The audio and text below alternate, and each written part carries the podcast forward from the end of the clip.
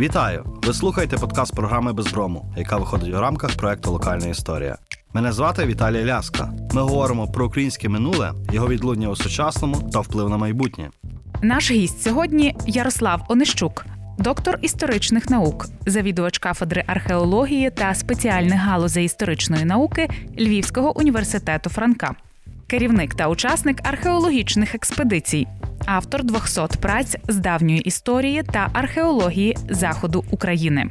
Пане Ярославе, доброго дня. Доброго дня. Дякую, що з нами. Сьогодні будемо говорити про той період історії України чи археології України, який мало відомий насправді. Це перше тисячоліття е, нашої ери, чи навіть рубіж наших ер. І якщо ми говоримо про цей пізньолатинський час, так і початок ранньоримського часу, тобто якраз рубіж е, століть, то як виглядала етнокультурна ситуація на теренах Прикарпаття і Волині? Хто тут мешкав, і, врешті, чи все так просто з інтерпретацією етнокультурних процесів? Так, це направду питання складне, питання дискусійне, яке вивчається впродовж ну, останніх 100 років. І, напевне, до завершення е, цієї дискусії ще досить далеко. Територія Прикарпаття, територія Західного Поділля Західної Волині е, чисто географічно розташована так, е, що всі процеси міграційні з північного заходу на схід, на південний схід, і навіть на південь, вони проходили власне через цю територію.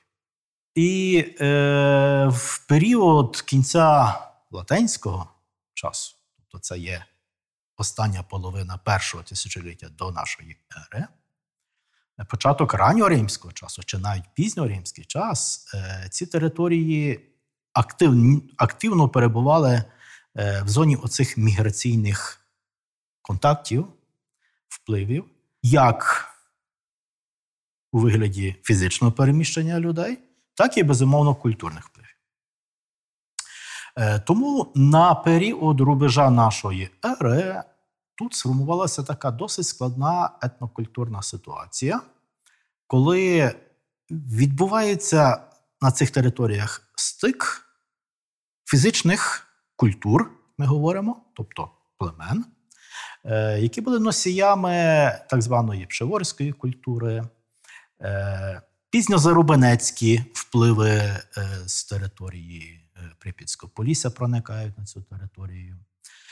Ми маємо знову ж таки появу в середині приблизно першого століття нашої ери на Прикарпатті декільських племен носіїв Липецької культури. І, власне, в цьому середовищі формувалася, е, ну так би сказати, історія цього регіону періоду е, рубежа початку нашої ери.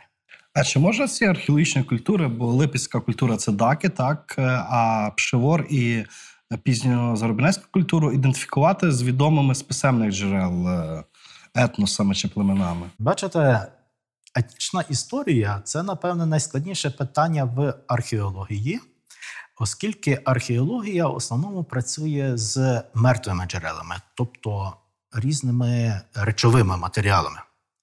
Так звані речові джерела вони е, мало дають інформацію про етнос. Вони дають інформацію про матеріал, про техніку виготовлення, про поширення в той чи інший період, так звану моду на ці речі і тому подібне. Про етнос найбільше говорять писемні джерела, але, на жаль, для цього часу їхня кількість є дуже обмежена.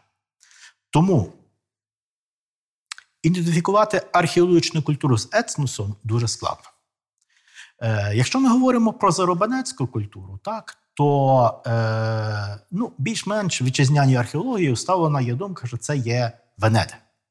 Венецькі племена, які згадуються ну, досить пізно в історичних джерелах. Так, Ми маємо їхні загадки в Плінія Старшого, в Корнелія Тацита, е, в Птолемея, географа, так, його географії. І це все перше століття нашої ери. Е, причому ці, ці задки настільки обмежені, що дуже складно їх прив'язати до конкретної території. От, наприклад, е, Корнелій Тацит, е, це 98-й рік нашої ери, пише, що Венеди е, проживали за межами Свебії, тобто цих корінних, головних германських територій. Тобто десь за межами Свебії. І де це дуже складно собі припустити. Може, найкоротше, але більш чітко пише е, своїй географії е, Птолемей, що Венеди проживають вздовж усієї Венецької затоки, тобто на побережжі Балтійського моря. Тому ми можемо собі говорити, що, напевне, заробницька культура десь належала до цього свепського світу. Як же ж бути з пшеворською культурою? Це більш складніше питання, тому що насамперед пшеворська культура є дуже велика територіально. Її межі це від Одри на заході аж до, напевне, стиру на сході, тобто до річки Стир на території України. Так? Виділяють західну е, групу поморс- е, культури, це межиріччі Одри і Вісли, і східну між Віслою, Західною Бугою і навіть Астиру. Тобто, якщо питань стосовно західної групи немає, це очевидно германці, то впродовж, ну скажімо так, від початку ХХ століття ведеться дискусія, так хто був, хто були ці носії східно-поморської цієї групи, е, пшеворської, перепрошую, східно-пшеворської групи, е, германці чи ті ж самі Венеди. Е, Корнелій Тацит пише, що Венеди вони е, дуже подібні до германців, тому що вони так само пересуваються пішки, а не на конях, будують свої житла подібно. Е, і тому, на його думку, вони все-таки більше подібні до германців, аніж до сармат, яких він добре знав. І це були вершники, звичайно, люди, які проживали, скажімо, в кибитках, так не будували своїх постійних житл, на відміну від германців і венедів. І, е, власне, це е, західні археологи, історики е, беруть цю цитату як основу, що Тацит пише, що Венеди є германці. Тому дискусії бути не може. Наші дослідники, очевидно, сперечаються, доводять до того, що на цей час Тацит важко розрізняв ці етнічні особливості, так, якихось там ранніх чи праслав'ян і, і, і германців. І тому для нього було що одні, що другі це одне і те саме. Але все-таки він розділяє Венедів і, наприклад, тих же самих свебів, так, гер, е, етнічні германські племена.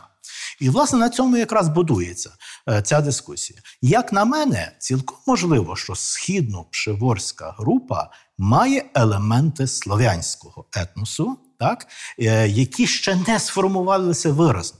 Тобто ми знаємо, що і германці слов'яни вийшли з одного з одної індоєвропейської мовної сім'ї, мовної групи, так і тому, очевидно, вони були е, досить близькі ще на цей час. Ще такого розграничення, як ми маємо в 6-7 столітті, в час великих міграцій, великого переселення народів, на цей час ще не було. А тут е, цікаво також, е, ми говоримо про пшевор, що прийшло внаслідок міграції, е, липецька культура внаслідок міграції. А оцей місцевий ґрунт, так чи він був заповнений до того, так як прийшли ці племена, і як вони взаємодіяли? Чи ми можемо це простежити за археологією? Так, це питання, яке так само є непросте і дуже цікаве, і яке потребує ще вивчення, напевне, на зовсім іншому рівні, аніж ми вчали до цього.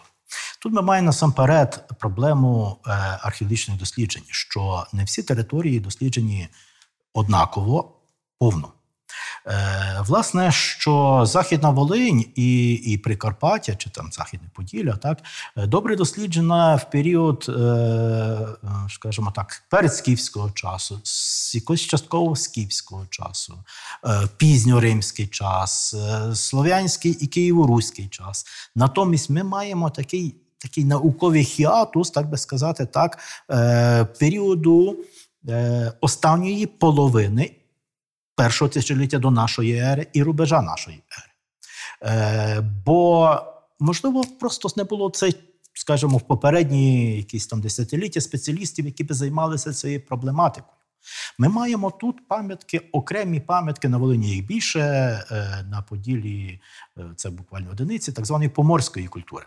Поморська культура якраз сформувалася на Балтійському власне поморі, так і в процесі міграції через територію Польщі, так е, е, ці племена переходять в Західну Волонь, Волинь і далі просуваються трошечки на південь. І е, в Золочівському районі є таке село Заставне, де вже в період незалежності України було відкрито випадково під час оранки поховання цієї поморської культури, що, до речі, скоригувало їх хронологію, бо вважалося, що в межах України е, ці племена появляються досить пізно, десь орієнтовно, скажімо так, в другому столітті до нашої ери.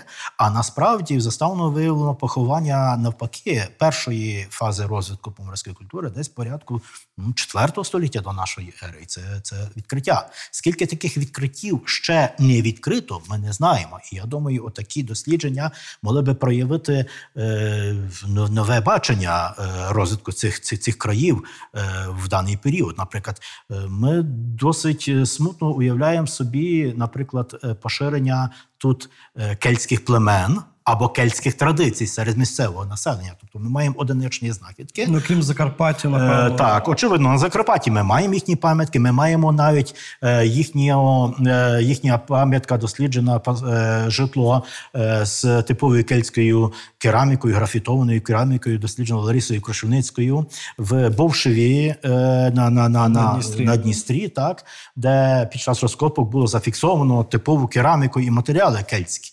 Як далі вони пішли на північ, ми до сьогодні не знаємо, хоча ми тут знаходимо і кельтські фібули, і кельтські прикраси, і деякі інші речі. Але пам'яток як таких поки, поки що не відкрито дослідження. Тому ми не знаємо, яке місцеве населення тут проживало так, в цей час. Але е, в період міграцій е, це період е, руху насамперед військових загонів.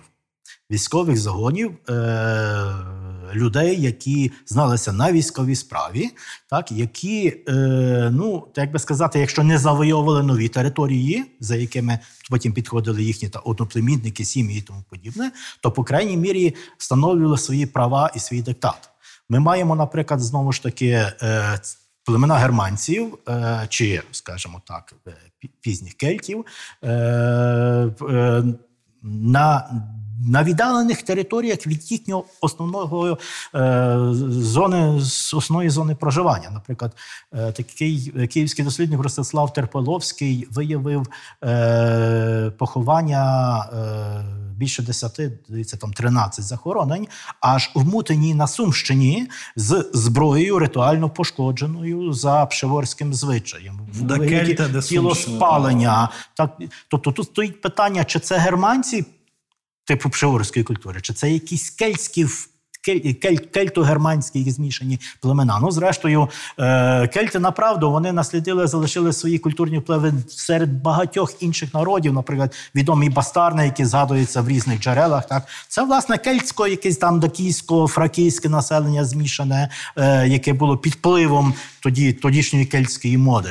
Тому тут направду дуже надзвичайно цікава ситуація формується в цей час, яка потребує ще вивчення. Тобто, ми лише фіксуємо е, ті пам'ятки, які були відкриті, як правило, випадково. А планомірних, стандартних, таких широких досліджень тут не проводилося цього періоду. Ну, Це шкода, я сподіваюся, справа майбутнього. Але якщо ми говоримо про носів пшеворської культури, так наскільки я розумію, о, знахідки їхнього поховального інвентарю дозволяє говорити про певну військову присутність цих гринів, так? Так. Знову ж інше запитання: наскільки пшеворці так відрізнялися від тих пізніх зарубинців? Е, так, е, тут ми маємо, очевидно, інші культурні якісь виразники, так, е, які ми фіксуємо археологічно. Зарубинецька культура це ті ж самі тілоспалення в безкругонних могильниках. Е, однак супровідний матеріал це е, кераміка, це якісь знаряддя праці, деякі окремі прикраси і, і тому подібне. Шиворська культура відрізняється е, обрядовістю. Там теж є безкурганні могильники, там теж є кремація, але супровідний матеріал це не тільки кераміка, якісь окремі побутові речі, але в процентів 10, 12 до 15 процентів в могилах є пошкоджена зброя. Тобто, це є спеціально поламані мечі, це погнуті наконечники списів, це побиті е, ну, там залишки щитів, металеві частини. Там Це з вогні і так ритуальною далі. метою було. Безумовно, це ритуальна, е, ритуальний елемент, який я особисто пояснюю, тим, що згідно вірувань германців, так, бо ми, бо ми маємо лише більш-менш якісь е, зрозумілі описи Корнелія Таціта про германців, його праці Германія, про їхні вірування, е, про те, що е, тіло спалювалося е, насамперед воїна, так, через те, що вогонь мав ну, певні магічні властивості, очис- очисну силу. Ну, завжди вогонь приманював людину навіть до сьогодні своїми якимись такими моментами, що ніби ми його бачимо, так? Е, Тобто є полум'я, але ми його не можемо взяти. Так? Полум'я приємне, воно гріє, воно дає життя, так? але в разі чого воно, Воно може, може обпекти і воно може знищити. Пожежа страшна річ. Тобто ці протиставлення вони завжди е, став, скажімо, робили якісь певні е, пояснення в середовищі людей, що вогонь щось надприроднє. Отже, вогонь мав очисну силу. Він спалював тіло, очищав від земних гріхів, і душа там переселялася уже в так званий Асгард, так? тобто в країну богів, де воїни е, поповняли армію верховного бога Одина. Це згідно германської міфології. Але як же ж перенести речі в цей світ? Добре, дерев'яні речі, якісь інші, вони згорали, і так само, так, е, скажімо, душа їх отримувала воїном, в так. інший світ. А як бути з металевими речами, особливо зброєю? Тобто їх так, їх так само треба було умертвити, тобто знищити, поруйнувати, убити ритуально, очевидно, під час якихось дій, заклинань і тому подібне. Ось знову ж таки, ми маємо навіть випадки, коли дрібні речі, фібули, так, голки, їх спеціально гнули або ламали. Тобто тут стоїть як питання і так само е, знищення, так, і навіть дрібних, дрібних речей, щоб, е, які будуть потрібні там в цьому воїну в е, будинку Одина і тому подібне. Тобто тут ми маємо направду різні. Е, Різні підходи, чи скажімо так, різні елементи духовної культури, вірувань і обрядовості, які відрізняються. Ну знову ж таки, пшеворська культура, очевидно, це перейняла від е, кельтського світу. Це близькість до кельтського світу. Вона дала пшеворській культурі багато і чорнолощину кераміку, і власне це обрядове знищення зброї. Бо це кельти спочатку почали використовувати найперш цей обряд. Заробницька культура, яка була віддалена, вона очевидно цього обряду не перейняла, і е, тут ми не маємо таких моментів. Хоча, очевидно, ми можемо сміло і відкрито говорити, що так, заробницькі теж були е, в- там, скажімо, населення і чоловіки теж були воїни. Вони знали, що таке меч, вони знали, що таке спис і тому подібне. Але за обрядовістю це не просто. А продовжуючи тему поховальної обрядовості, так і поховальних практик, от могильник Карі 1 е, який ви досліджували, який ви відкрили, це певною мірою була наукова сенсація. е, Ось в чому полягає унікальність цього могильника, так і наскільки він е, проливає світло на певні етнокультурні процеси, оці стики. Так, е, могильний Карів 1 це була несподіванка для багатьох і насам найперш для нас, е, коли ми почали його вивчати. Бо бачите, археологія це наука, яка постійно розвивається, і ми не знаємо наперед, що ми можемо під час досліджень знайти. Це може бути звичні речі, які, про яких ми вже знаємо, і яких знайдено сотні, тисячі. Або це може бути взагалі відкриття, яке нам до сьогодні було невідоме. Отак і сталося з могильником Карі 1 е, який ми насамперед, на спочатку, по, по, по чисто поверховних матеріалах і перших знаків, так е, вважали, що це типовий пшеворський могильник із ритуально погнутою зброєю. Але під час археологічних досліджень, що якраз дуже важливо, бо коли б не були проведені розкопки, правильні розкопки, дотримані методик, ми б втратили масу інформації. Так? В чому якраз і є різниця між чорною археологією, які просто викопують речі, Артефакт. вбиваючи, знищуючи весь, весь контекст знахідки. Так? Е, власне, оці археологічні дослідження на могильнику дали нам е, розуміння, що ми маємо справу не лише з пшеворською культурою, а з похованнями змішаного такого етнокультурного характеру. Чому? Тому що поховання номер один, е, наприклад, так як, е, як наведу, е, воно мало не тільки кераміку, не тільки понищену зброю, деякі елементи, але є черепну коробку коня, залишки черепної коробки коня, і з набором е, упряжі для верхової їзди. Це елемент, який відсутній в пшеворській культурі, поховальній обрядовості, але присутній в поховальній обрядовості балтських племен на, е, скажімо так, півночі е, Польщі, це так звана Богачевська культура, або е, на території Самбійського в пів, півострова. І, власне, тут ми маємо явні ознаки балтського впливу. Далі. Поховання номер два, яке найбільш сенсаційне, оскільки там було знайдено багато римських е, імпортів, в тому числі казан, е, який був використаний як урна для поховання спаленого е, останків е, людини. Е, казан, який е, мав три аташі, тобто підвіси, так, у вигляді людських горлів. Причому це чоловічі погруддя з дуже специфічними зачісками, які називаються нодус фебікус або свебський вузол.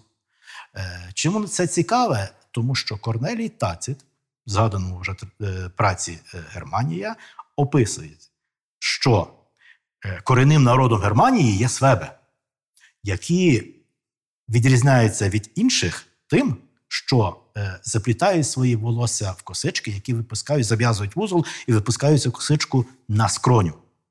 Це так званий свебський вузол. На сьогодні таких казанів в Карові знайдений третій, бо перша знахідка була відбулася ще у е, 80-х роках в е, Мушові, е, це на півдні Чехії, на Моравії. Е, Друга знахідка вже в 90-х роках е, на півночі Польщі е, на могильнику, правда, вельбарської культури на польському поморі. І третя знахідка це власне в Карові. Е, причому, на відміну від перших двох, в Карові, як я вже сказав, цей казан був використаний як урна. Тобто, це е, урна, це, скажімо так, в міфології різних племен, це закритий простіл, так би сказати, домівка мертвого. Якщо душа так, вона відправляється там в кращий інший світ, то залишки тіла вони залишаються на землі. Їх хоронили в такому е, місці, яке не мали би потурбувати живі. Так? Е, і урна це оцей закритий сакральний простір, який, е, е, яка, яка мала оби- оберігати спокій цих останків на землі. Тому, наприклад, в шеврській культурі урні не ще захищали відповідно солярними знаками, свастиками, якимись місячними символами, сонячними символами і так далі. Очевидно, це робилося під час якихось заклинань, обрядів і тому подібне. Ось тому цей казан безумовно був власністю господаря. Так? І оці свепські е, е, погруддя так, говорять про те, про приналежність його до свебів. Тобто це явно германець. Е, другий елемент. Третій елемент дуже цікавий. У першому і сьомому похованні ми знайшли по одному горщику, які відрізнялися за формою, за виготовленням, за орнаментом кардинально від стандартного посуду, які там знаходилися. Е, Ці горщики вони орнаментовані косими насічками по краю вінець, і такий орнамент відсутній в пшеворській культурі. Його фактично немає в германців, там свебів і інших племен. Але ми маємо аналогії в зарубинецькій культурі і в пізньозарубинецькій культурі. І це явний елемент от того венецького впливу так, в, цьому, е, в цьому могильнику. Тобто тут ми маємо полікультурний могильник і навіть поліетнічний могильник. А тут питання часу, так? Е, От ці поховання вони були закладені там плюс-мінус одночасно чи з проміжком якийсь час. І коли- Яким часом врешті датується Карівський могильник? Е, В Карові ми знайшли 12 поховань, е, тобто комплексних поховальних, в яких було поховано 13 останків вигляді тілоспалення, тому що одне захоронення було парне, тобто чоловіче і жіноче. Їх можна датувати дуже вузько. Це можна сказати, ну, не момент, не одномоментний акт, однозначно, але впродовж кількох років так, цей, е, цей могильничок невеличкий сформувався. Причому ми бачимо, що це чисто елітний могильник, тому що кожне захоронення воно є чимось виразне. Воно порівняно багато за інвентарем, так, який там знайдений, аніж ми маємо стандартні там, Пшеворські могильники чи Заробенецькі культури, е, чи могильники Заробенецької культури. На цей час, на період, скажімо так, е, як ми його датуємо, друга половина другого століття нашої ери, такі могильники є, коли еліта виокремлювалася окремо від е, захоронень, скажімо, звичайних одноплемінників. Наприклад, в е, Чехії є такий могильник Зохор. Так, е, який так само має окремо винесений е, поховання еліти, відділені від загальної маси, де це, цей могильник е, одноплемінників цих, цих е, ці- ці- цієї літературної частини суспільства, ми наразі не знаємо, ще його не знайшли. Можливо, він там ще є. Е, але інше питання: що заставило змішатися з- так, цих, ці, ці, ці, ці, ці різні, е, цих різних людей, балтські, балтів, германців, якихось там венедів, е, можливо, ще якісь е, в одному могильнику. Адже для звичного способу життя це нонсенс, тому що кожне плем'я трималося своєї групи. Так? І своїх і своїх традицій. Тут ми маємо направду наявність е, таких різних традицій, які неможливі для, для звичайного е, могильника. І тому ми пропускаємо, що тільки надзвичайні події могли це е, е, зробити. А в цей час е, в середньому Подунав'ї в 160 році там починають відбуватися так звані маркоманські війни, названі від племені маркоманів, германців, до речі, свебів за походженням, які проживали на римському панонському лімесі, е, які були в клієнтських відносинах з римлянами, але через погіршення ситуації в е, території Римської імперії, так, римляни, очевидно, перестали їм виконувати свої зобов'язання, і маркомани в союзі з сусідами своїми квадами почали нападати на території Панонії. І відповідно це притягнуло в цей район е, багато інших племен германських, е, сарматських з півдня, балтських і тому подібне, які створили таку свою сказати, варварську коаліцію в цій війні. Е, Римляни тяжко-тяжко до 180-го року все-таки розгромили цю коаліцію. Е, Зайняли територію квадів маркоманів, наклали на них величезні податки, зобов'язання е, і так далі. І так далі. І ось ми припускаємо, що могильник в Карєві він виник в результаті відходу якоїсь частини цих людей, які зрозуміло тікають на спокійніші території, так залишаючи це складне Подунав'я на цей час.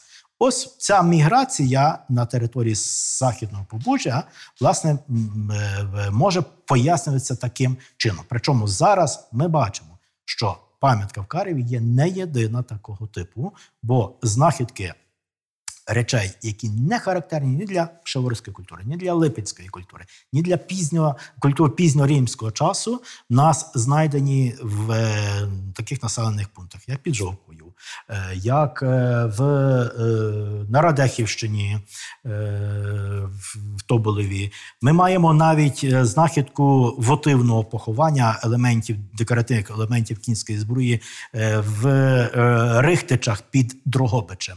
Ось це якраз Маркує шлях. так, маркує шлях, як вони проходили, виходили, з, наприклад, з того середнього Подунав'я, можливо, через десь територію Закарпаття, далі через Дрогобичину, і найпівнічніша наразі знахідка це якраз і Карів. А якщо говорити про е, римські впливи, так ми вже згадували про липецьку культуру. От наскільки римські впливи на північ від Лімеса були сильними і потужними? І врешті липецька культура це досконала культура в порівнянні з Пшеворем і з пізнім зарубинецькими пам'ятками. Бачите, якщо глибоко братися е, за тему вивчення, то липецька культура це ще одна загадка, яка потребує вивчення. Справа в тому, що можливо це е, і політично так було сформовано, що і в радянський час, і в період початку незалежності, так перебуваючи під постійним російським, скажімо, політичним впливом, наша історія завжди применшувалася, недоцінювалася і, очевидно, не давала розвиватися. Е, Наприклад, чорна археологія теж пов'язую з штучним пограбуванням е, наших цінностей історичних, археологічних, який просто ну, е, спочатку, можливо, і, і було своєрідним хобі серед місцевого населення, так, але далі скупка пішла, вивезення тих речей за кордон, насамперед в Росію, де найцінніші знахідки ос- осідали, і, скажімо так. Е, нереагування органів влади на, на, на, на, на те, що творилося і твориться, на, на жаль, зараз. Отже, липецька культура це те явище, яке теж не до кінця вивчене. Ми маємо шаблонну схему на період, е, коли її досліджував Маркіян Юліанович Смішко і Володимир Миколайович Цегилик. е, Львівські археологи. Е, На найпізніші розкопки Володимир Миколаївич Цегилик проводив Болотнянська могильника ще в 80-х роках. І до після Володимира Миколаївича Цегилика ми не маємо взагалі жодних далі досліджень липецької культури. Натомість ми маємо певні сигнали про те, що тут величезне поле для дослідження.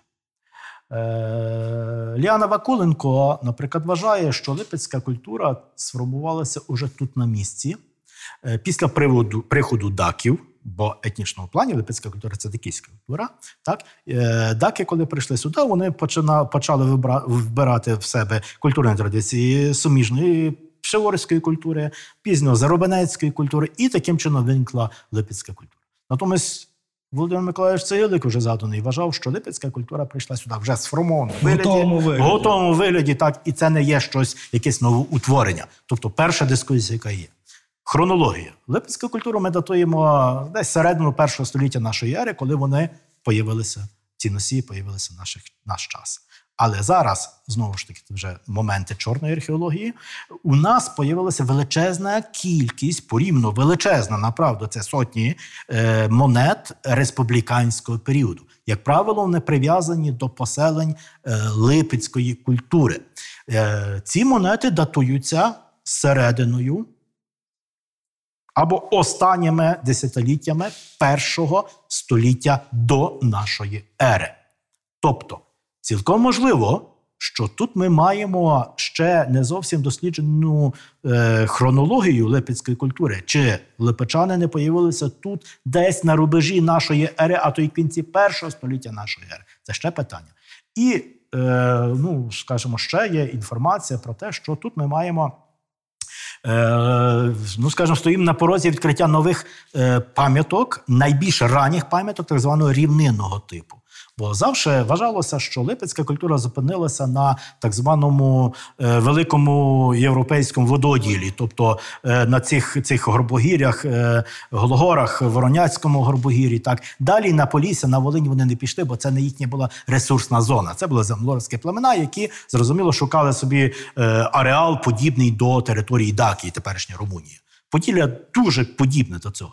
Але зараз ми маємо на основі правда підйомки, підйомного матеріалу е, вже переконливі свідчення, що на малому полісі є рівнинні поселення, тобто липечани переходять цей рубіж, вони осідають на правда чорноземних ґрунтах, тобто в піски вони ще не, не, сунуться, але на е, такого рівнинного тобі. Причому вони, очевидно, найраніші ті пам'ятки, які потрібно досліджувати, розкоп- розкопувати. І тут, і тут нас чекає відкриття на відкриттю. Тобто, наскільки цей це, це цей період у нас ще не досліджений. Що власне підтверджують ікарів, так чому ми зовсім не сподівалися. А якщо ускладнити ще ці е, етнічні процеси, про які ми говоримо, от в шкільних підручниках завжди це доба там третє століття до нашої ери, третє століття нашої ери, вона асоціюється сарматами і сарматськими впливами, але ми говоримо переважно про північно-причорноморські степи.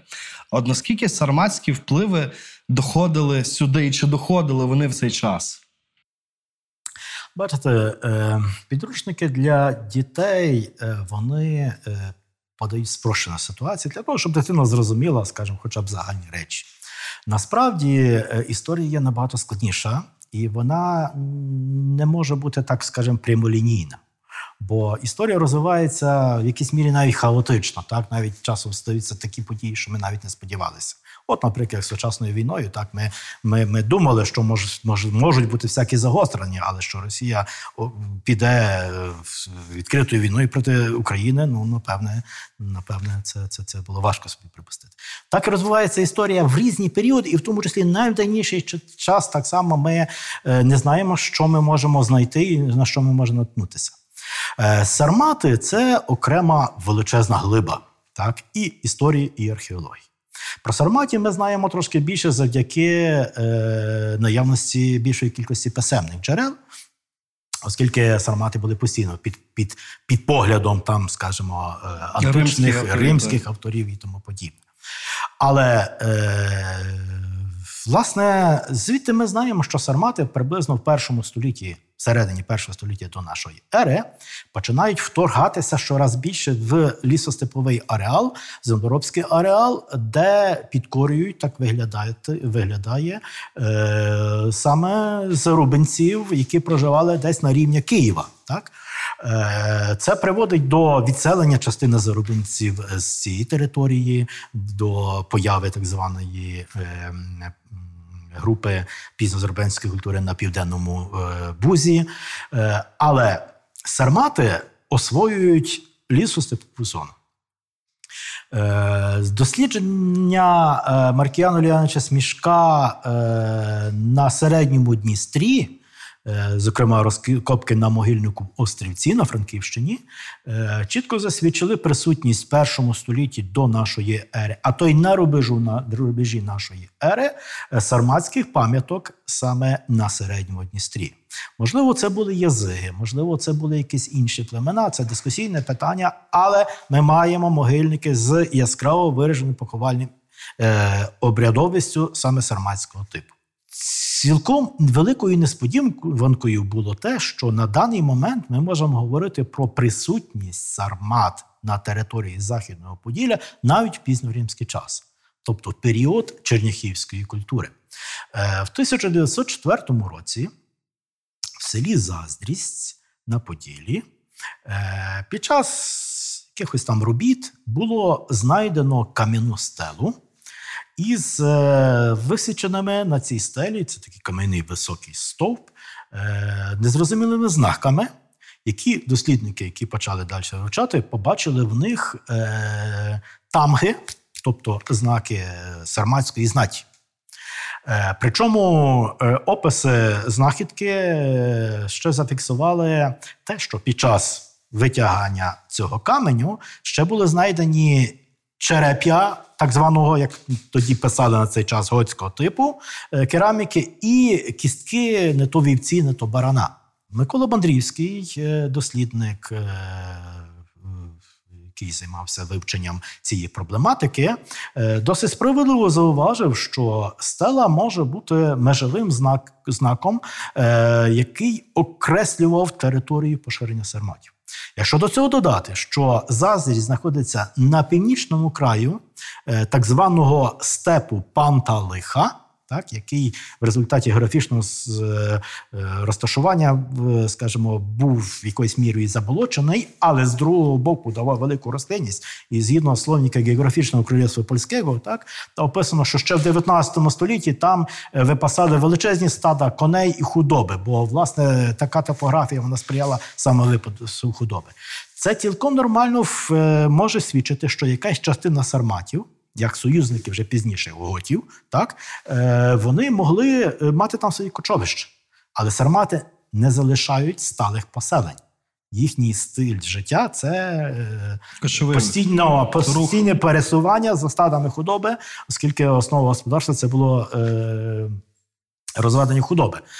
І, власне, тут ми хіба можемо говорити про могильники.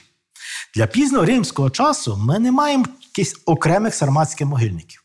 Але окремі елементи духовної культури, їхньої вірувань, ми бачимо на могильниках черніхівської культури, наприклад, в Чернігівському ракуці, так, в Чорнеліві Руському і тому подібне, де є певні елементи е, сарматської культури. Наприклад, поховання разом з е, тушею там вівці з ножем, так ну для того, щоб там покійник міг собі в іншому житті поласувати тим м'ясом. Це типово сарматський елемент. Наявність багатьох намистинок скляних, так багато декорованого одягу для, для, для жінок. Це теж сарматський елемент. Деякий посуд і так далі говорять про присутність сарматів навіть на території західного Поділля в період пізньоримського часу. А якщо ми повернемося до Пшевору, пізніх зарубинців і липівської культури, е, от е, межа їхнього існування, так е, що сталося, що вони припинили своє існування, і що натомість змінюється в культурній ситуації?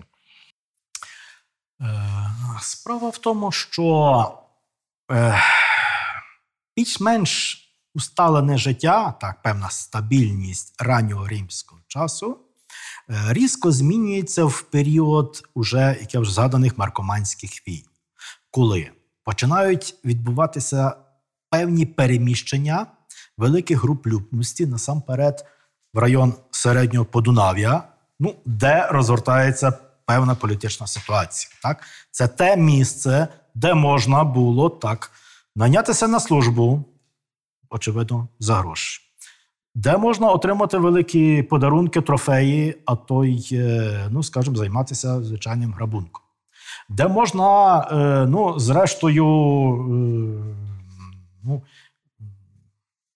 Важко сказати, які інші моменти можна було там ще отримати. Тут можна багато що фантазувати, але це завжди притягувало скажімо, оцих бойовиків, всяких тих, тих варварів, так, які, ну, які шукали кращого життя. Зрештою, Римська імперія це був такий собі первісний Євросоюз, так, який, е, який завжди старалися потрапити Нелегали. всі інші нелегали, так, тому що там цивілізація, там, е, скажімо, дороги, там е, не напівземлянки, а нормальні кам'яні будинки. Там, зрештою, терми, лазні та і багато моментів, яка притягувала туди знать, насамперед знать. Так? Е, Але римляни вибудували лімес і не пускали туди нікого. І війна це давала можливість туди проникнути або з межою грабунку, або навіть оселитися і, і, і там десь жити в тих нормальних сприятливих умовах. Отже, перший такий момент це була, були маркоманські війни. Римляни тяжко-тяжко відбили цей напад, але ситуація відносин з Римом вже була порушена. І стабільність порушується іншим потужним рухом германських, східно-германських племен, які ми називаємо готи. Готи це умовна назва. Очевидно, ми маємо справу з готами, гіпідами. Деякі дослідники вважають, що там може були та тайфали і, і ряд інших, е, скажімо, племен, які належали до Готського Союзу. Е, історія готів є дуже складна. Вона е, в якійсь мірі політизована, але е, завдяки тому і більш-менш краще досліджена, аніж пшегорської культури, там Зарубанецької культури. Що ми знаємо? Насамперед, ми маємо дуже таке важливе джерело це праця Гетіка Йордана, яка правда датується пізнішим часом, 6 століттям нашої ери. Йордан е, цікава постать е, в готській історії. Так вважають, що він е, був народжений від знатного гота і сарматки, міг мати навіть ранг єпископа. Так, а ми знаємо, що готи це були перші на нашій території племена, які християнізувалися, правда, е, в, в, в вигляді е, християнства аріанської цієї течії, яка була засуджена на Нікейському соборі.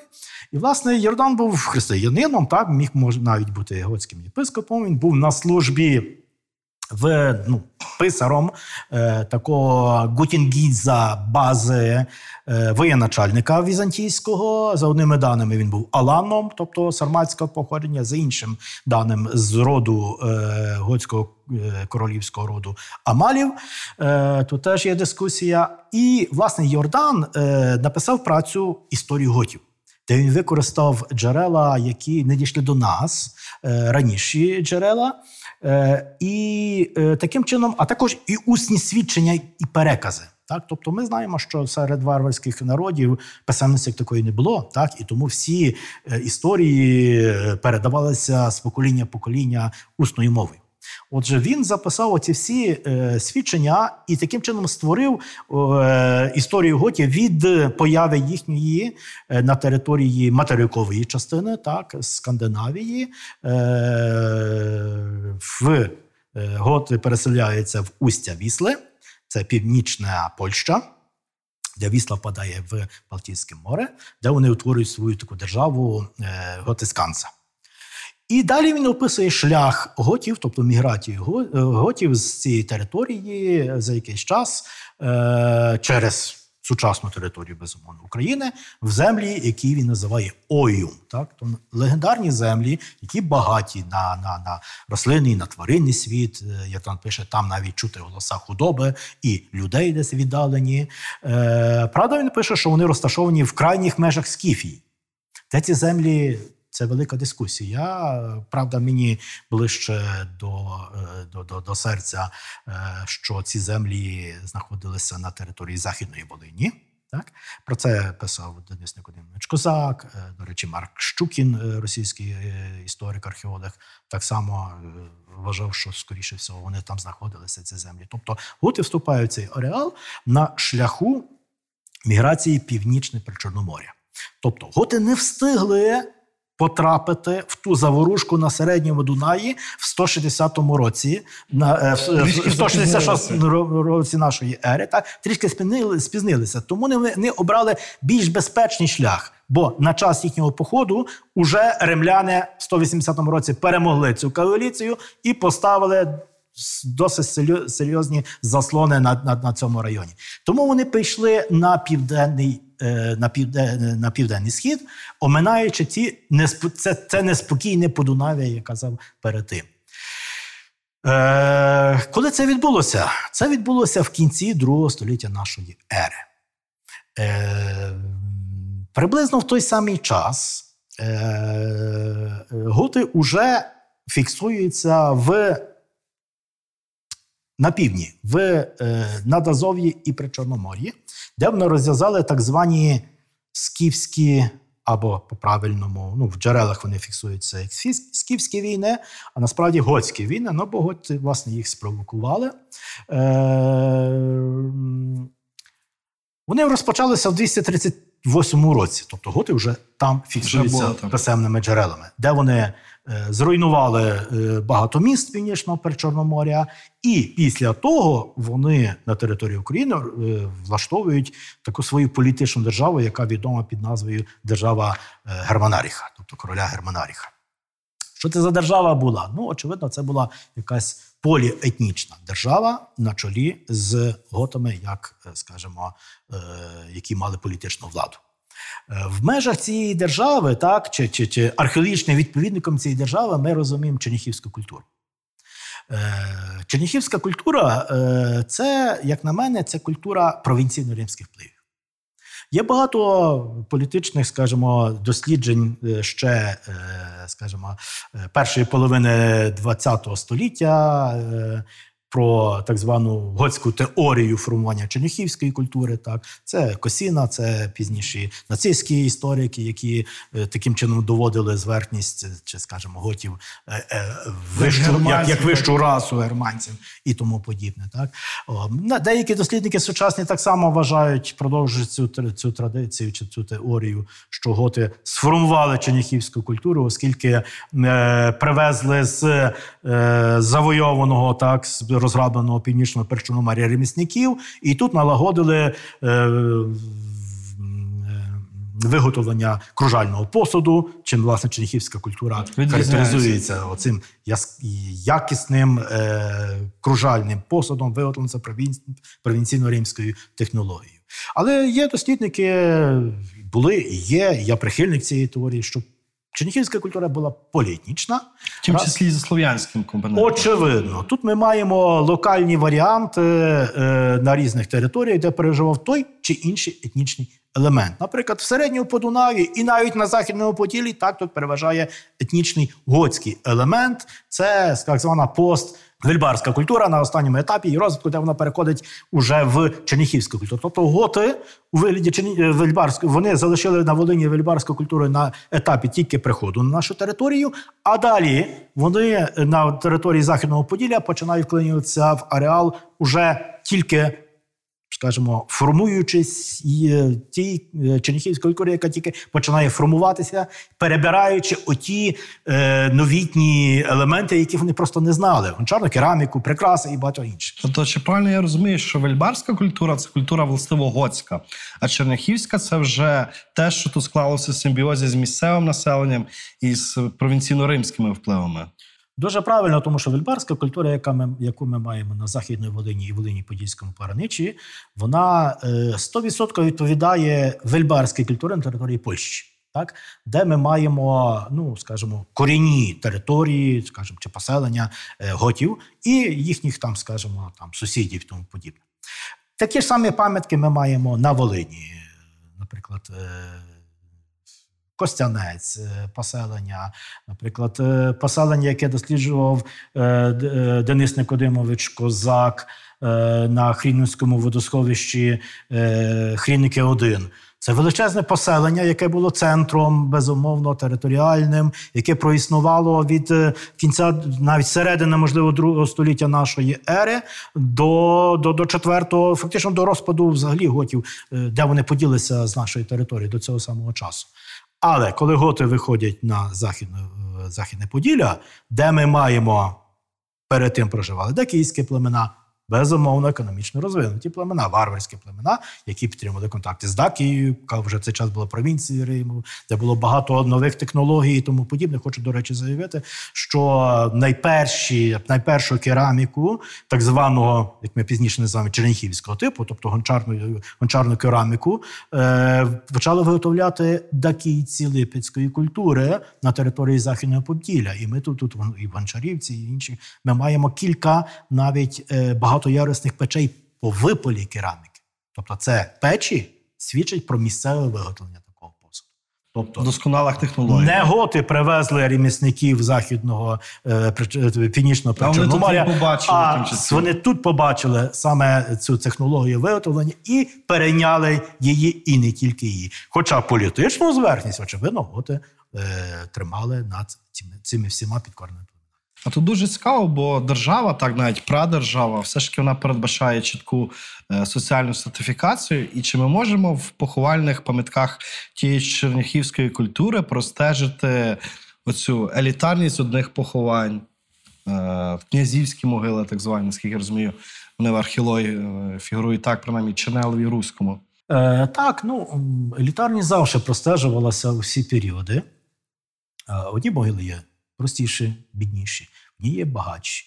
Е, інші, навпаки, відрізняються своєю помпезністю, так, наявністю дорогих речей, з металів, багатьох імпортів і, і тому подібне.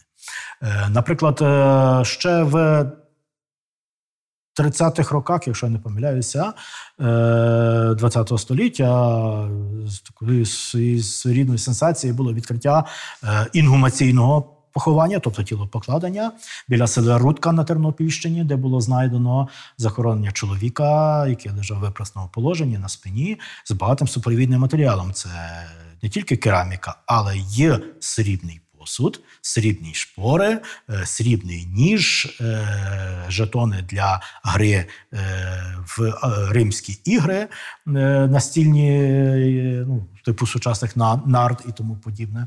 Ось це безумовно багате поховання представника якоїсь готської еліти. На могильниках, типу Чернелєва Руську, ми так само маємо багатші поховання і бідні поховання. Е, я вже не пригадую номер захоронення, де е, на цьому ж самому могильнику Чернелєва Руському було знайдено. е, Поховання, очевидно, воїна, чоловіка з е, наконечниками е, дротиків, причому виготовлені з кольорового металу. Це не бойові наконечники, а нагородні, які були е, цей цей звичай був присутній в римській армії з золотою монетою. І Володимир Теліщак, дослідник, е, один з дослідників цієї проблематики, справедливо зауважив, що тут ми маємо справу, очевидно, з похованням якогось римського воєначальника, ну скажімо, певного рівня, так в Варварському, який проживав і був похований вже в Варварському суспільстві. Власне, з е, територія Західної Поділля надзвичайно дуже цікава.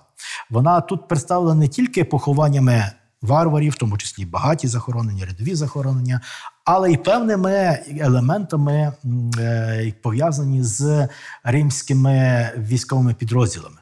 Зараз ми маємо знову ж таки велику кількість знахідок е, римських дипломів, е, ветеранських дипломів на території Поділля, західного і східного, насамперед східного Поділля, так, Вінниччина, Хмельниччина, які нарахують вже десятками.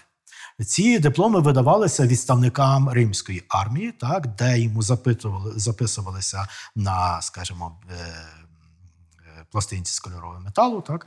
Е, де він служив, хто він такий, так? І що він вже демобілізований за служби, так? Відповідно має певні свої права і тому подібне.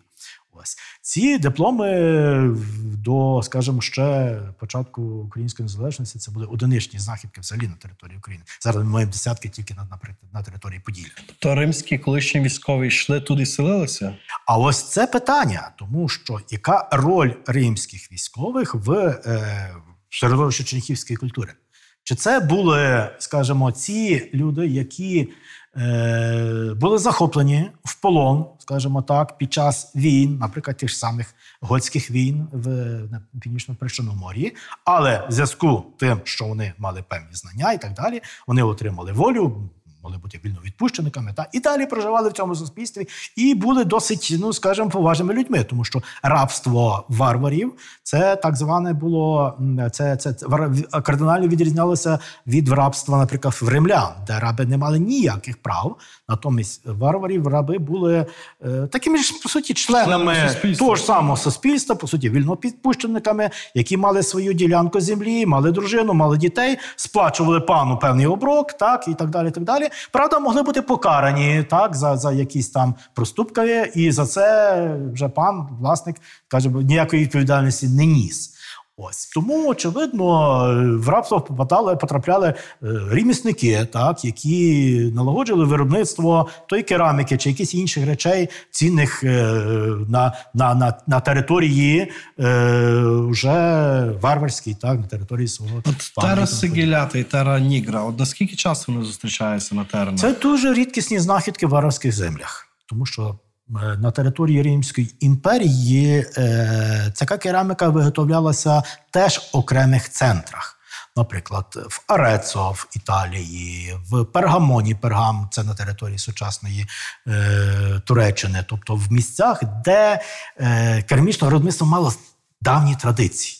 Виготовити таку кераміку це був досить складний процес. Це не просто виліпити горщик, так, випалити його в печі і на тому все.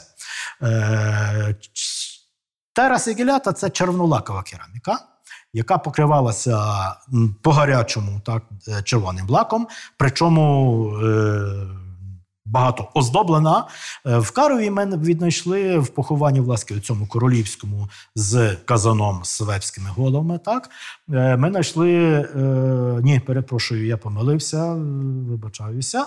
В першому похованні, там, де було поховання того балтського воїна, ми знайшли розбиту вазу теросигіляту надзвичайно складної конструкції виготовлення. Тобто, це окремо робилося робився посуд. Потім на нього наліплювалися е, орнаменти, так звані накладні орнаменти, причому там орнаменти у вигляді бахусовських містерій. Бог Бахус, Бог вина, виноградарства, так, е, зображений в супроводі інших там людей. Е, І це все потім залито лаком, причому прекрасно досить добре ця кераміка збереглася, це говорить про якість. І ми до сьогодні аналогій не можемо знайти взагалі в та території Європи і в світі, де вона була виготовлена, тому що аналогії з таким орнаментом ми не маємо.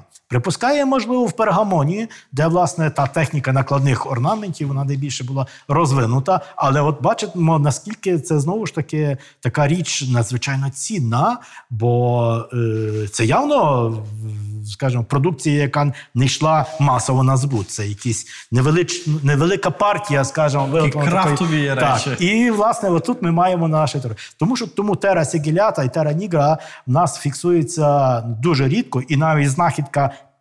Фрагмента такої кераміки на наших пам'ятниках є дуже важлива, бо говорить про певні контакти. Тобто цей фрагмент був колись посудиною, а ця посудина потрапила на нашу територію в результаті певних Хтось її привіз і для чогось. А чи ми можемо говорити про якусь північну межу, північно е, властиво провінційно-римських впливів от на території України? Чи знову ж таки е, впливи були всюди?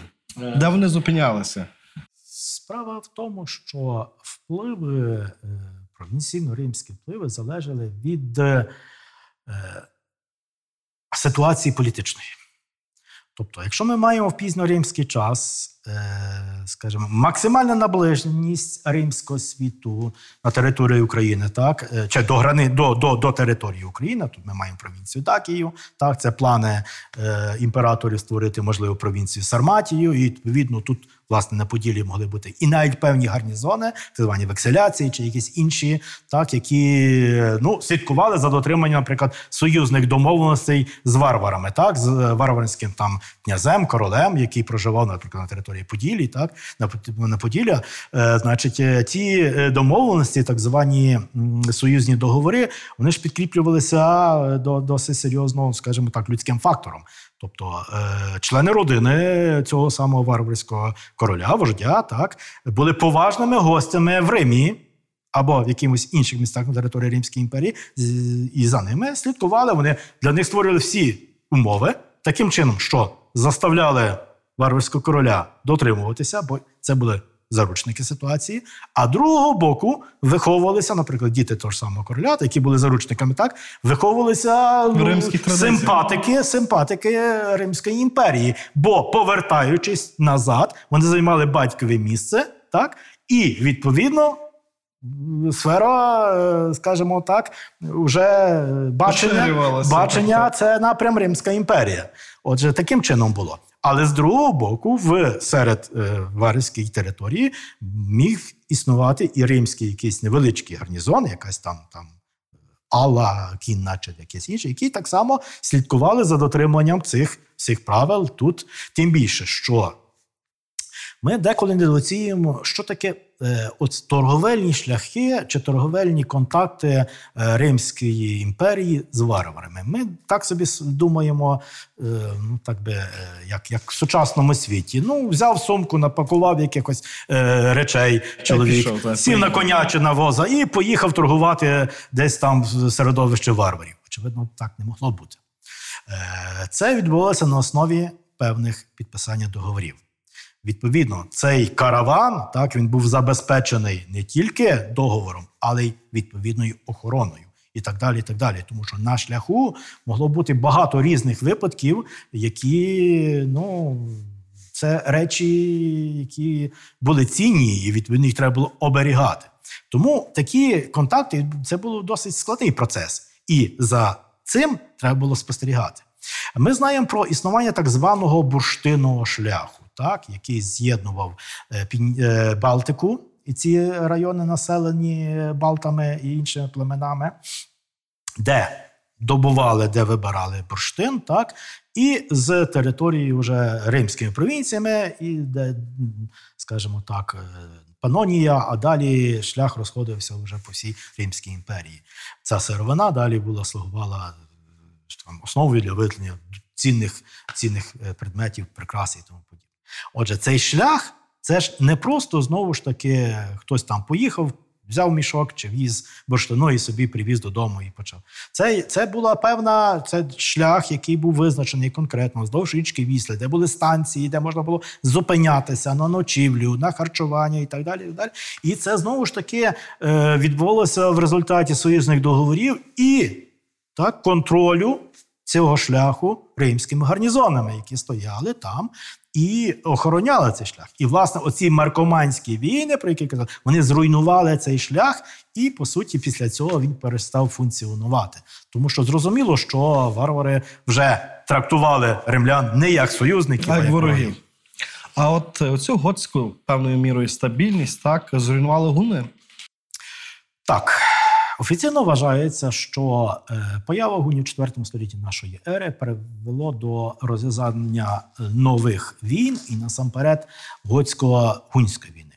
Готи е, і його їхні союзники, в тому числі сармати, частина сарматів, вони були союзниками готів, пізні і так далі. Вони отримали поразку. І тут дуже цікавий момент, який стосується слов'ян, згадує в результаті цих, цих війн, е, цієї війни Йордан. Він пише, описує е, про те, що е, король Бож, е, який належав, очевидно, до Венетів, е, підняв повстання проти готів. Так, в першій війні е, він переміг, але в другій війні вже наступник Германаріха, е, король Вінітарій, отримав перемогу. І в знак покарання Божа і його 70 старішин, його оточення, синів, повісив на хрестах за римським звичаєм. Е, Це не пробачили гуни, які побачили, що готи після першої поразки в війні так вони мали певні зобов'язання, очевидно, роззброїтися, розпустити армію. Ну, Я собі так уявляю, так знову збираються силами, і відповідно були другий раз розгромлені. Причому е, сам король Вінітарій був поранений чи вбитий е, гунською стрілою. Ось це власне привело до е, розвалу е, готського союзу. Е, Ми маємо дуже цікаві моменти археологічні, пов'язані з цим складним гунським періодом. Справа в тому, що на території уже Волино-Подільського пограниччя, тобто Північного Поділля і Волині, в цей час виникають нові поселення, е, багаті поселення. Е, Цим часом датуються так звані багатські, які, багаті, яких називають готські скарби. Це Брочицький скарб, Ласківський скарб, е, Качинський скарб на території Волині, які були закопані і не викопані. І це знову ж таки породжує питання, що сталося з цими готами І куди на фінальному етапі їхнього існування. Тобто появу великих поселень, і багатих поселень е, на Волинопільській порничі можемо пов'язати переміщенням готських центрів, центрів готської влади з оцієї території півдня, де вони були вже зайняті гунами, так на територію північного, е, скажімо, регіону України. Е, Очевидно, тут якийсь час вони існують. Але яка їхня доля далі, невідома. Е, Ми можемо собі там пояснити, так, ну готи просто-напросто переселилися там далі в Панонію чи інші території. Ну, готи дійшли аж до Африки, ми знаємо, зайняли Італію і тому подібне. Напевне, могло так бути і з волинськими готами. Але виникає проблема скарбів. Борочинський скарб це великий скарб римських срібних монет, е- срібного посуду вагою порядка 10 кілограми. Тільки те, що було вилучено поліцією після того, коли 20, е, 1923 здається, році його було випадково е, виявили під час побудови е, залізничної станції біля села Борочиче. Е, ясно, що робітники швиденько ці це все Розтягнули. розтягнули, поділили, але відповідно поліція відреагувала і значну частину скарбу вдалося забрати. Це десь кілька кілограм срібних монет, е, золотий е, медальйон е, римського імператора Гордіана, якщо, я не помиляюся, може і помилитися вже. Забагато інформації в голові, перепрошую дуже. І дві, дві срібні посудини. Е, все би було, ну, скажімо, можна було прив'язати цей скарб до будь-якого, так, оскільки, ну, скажімо, населення так яке там проживало. Але серед цього ще було знайдено глиняну посудину, яка, ну, як на мене, має, має все-таки дакійсько, дакійсько-вельбарські риси. Тобто, це один з таких скарбів, який було закопано, але не викопано. Так, тобто не викопано не через те, що власник просто забувся, де він закопав такий величезний скарб. Очевидно, це нонсенс. Важко забути Так, таке. важко забути. І, очевидно, відбулися якісь події, які, напевне, вже е, ну, це, це була загроза або життю скоріш за все, коли людина думала про спасіння свого життя, а не про викопання скарбу. Тобто скарб не, не викопали або людина рятувалася дуже швидко, так і не було часу її викопати, або людина просто померла і відповідно. Е- знахідка залишилася на місці.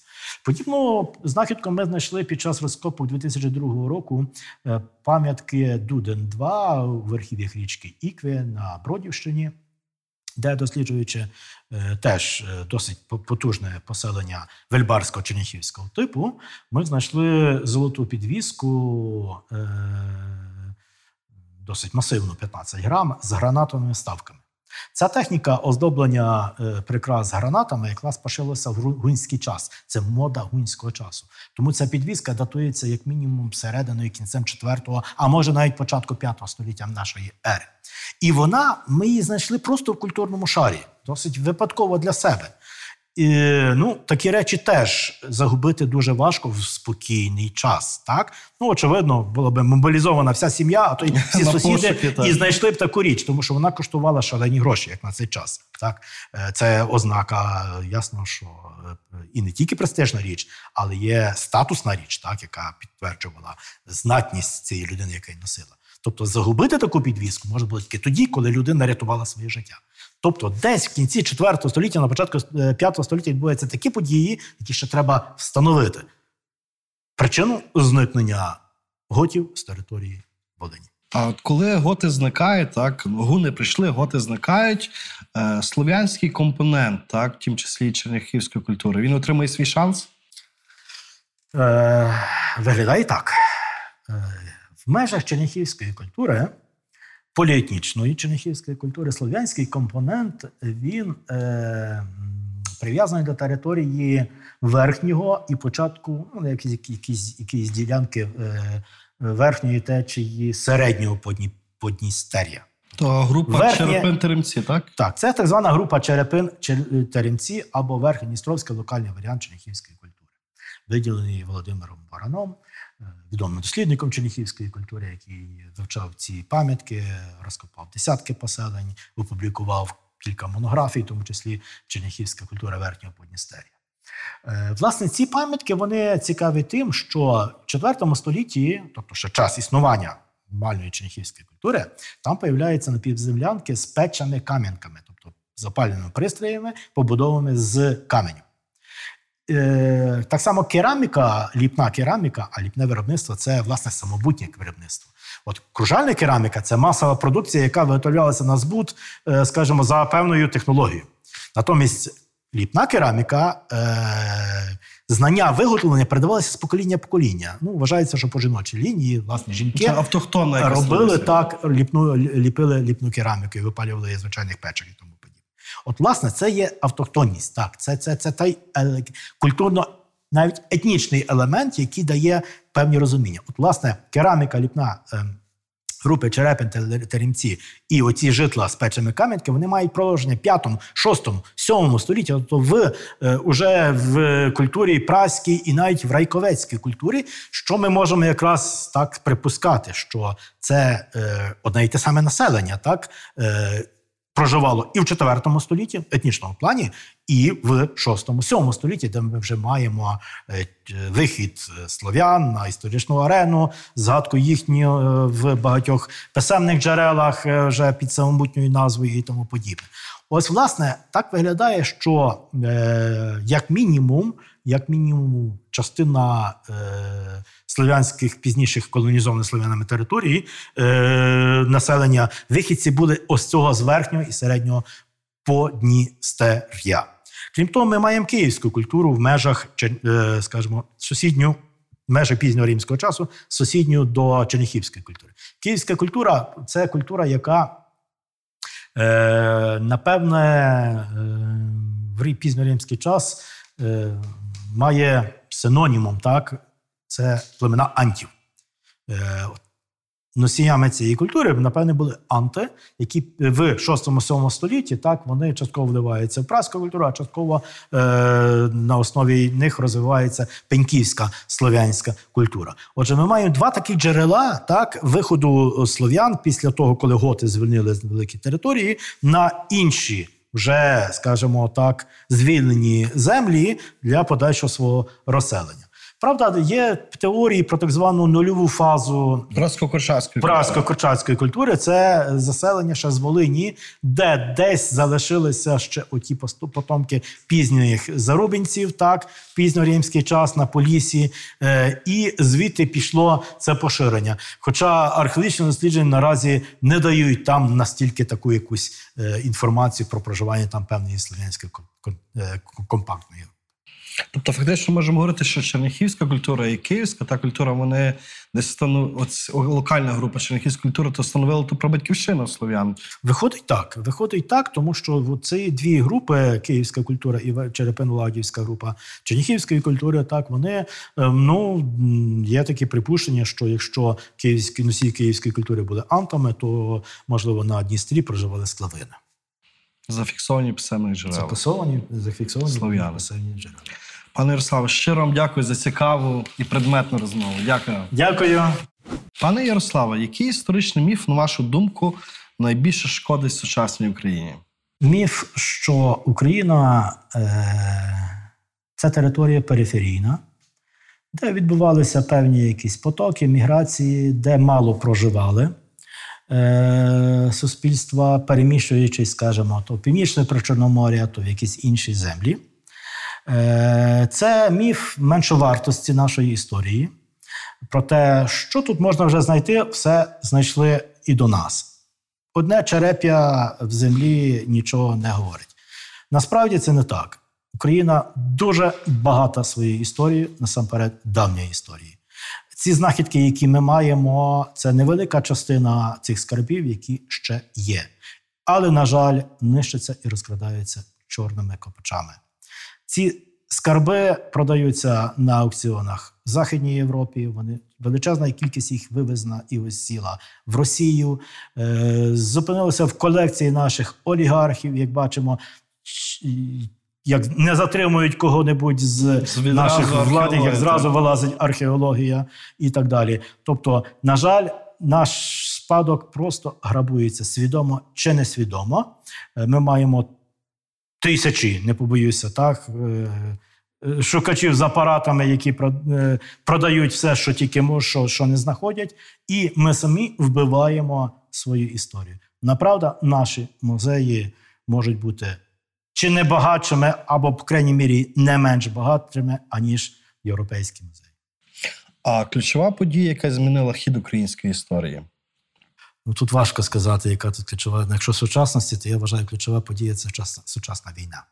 Сучасна війна, е, я сподіваюся, дасть нам розуміння всього і значимості своєї державності, і значимості нашої історії, і значимості нас як нації, яка не є рядова в Європі, а одна з центральних е, центральноєвропейських націй. Я думаю, що події сучасної війни вони по-іншому дадуть можливість поглянути на все, що нас оточує. Якщо говорити про давніші події, ну е, тут, тут дуже важко говорити про те, що вплинуло на, на, на розвиток. Е, Ну, можливо, знову ж таки. Е, Видатні знахідки відкриття так 19 століття. Е, 19 століття це період знову ж таки скарбошукацтва. Але ці знахідки, наприклад, Північного Причорномор'я, відкриття скіфських е, старожитностей, та дало е, розуміння про ті процеси, про ті народи, які е, тут відбувалися, які тут проживали. Напевне, так. А хто з українців відіграв важливу роль в нашому минулому, але про нього ми або мало знаємо, або геть нічого не знаємо. Ну, знову ж таки, дивлячись, е, яку роль відігравав ця, ця людина в політиці, в економіці, в культурі, в мистецтві. Тут ми маємо багато е, видатних людей, які залишили після себе е, величезний спадок. Так, е, ну, ну, якщо не, не в Україні, так, то за кордоном. Якщо говорити про археологів, так, то ми маємо цілу плеяду українських археологів, так, які е, проводили тут розкопки, очевидно, в радянський час, так, в якій державі проживали, але, але відкрили прекрасні матеріали ну, з львівських археологів. Це Маркіян Ільянович Мішко, це Лариса Крушельницька, безумовно. Це знову ж таки Володимир Баран, Денис Дионізій Козак. Тобто ціла плеяда дослідників, які тратили свій час, е, працюючи в дощ, в спеку, е, публікували, м, опрацювали матеріали, публікували монографії, які ми зараз можемо користуватися і доповняти те, що вони зробили.